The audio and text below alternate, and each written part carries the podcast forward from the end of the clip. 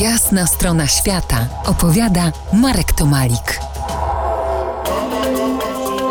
Czas na drugi łyk północnej Algierii, który zaskakuje jeszcze bardziej. Kolejne cztery dni spędziłem na wycieczce śladami świętego Augustyna. Żył na przełomie IV i V wieku na terenie dzisiejszej północnej i wschodniej Algierii. Ciekawy typ. Filozof, teolog, pisarz i trochę anarchista. Znany z tolerancji, jeden z najświetlejszych umysłów tzw. Tak ojców Kościoła.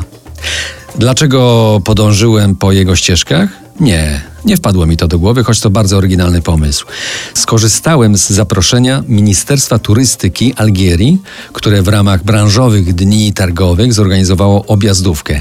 Nigdy wcześniej, ani też nigdy później nie brałem udziału w stadyturze.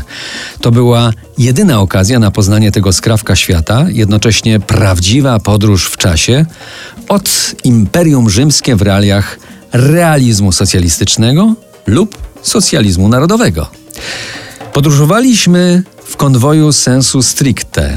Dwa autobusy wypełnione dziennikarzami z Europy, eskortowane przez uzbrojone wojskowe jeepy i helikopter. Dopiero w drugi dzień, kiedy zobaczyłem cały ten zestaw na zakręcie, dotarło do mnie, że wplątałem się w coś wyjątkowego. Czy wyjątkowo niebezpiecznego?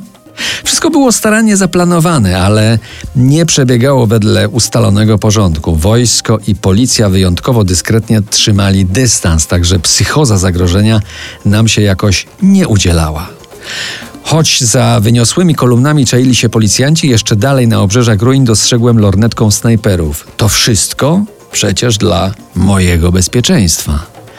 Pierwszy raz w życiu Choć tego nigdy nie pragnąłem, czułem się jak VIP. Oczywiście nie było mi z tym dobrze. Na trasie był Setif, drugie po Algierze najważniejsze miasto kraju. Leży ponad tysiąc metrów nad poziomem morza i śnieg w zimie nie należy tu do rzadkości. Taka Afryka.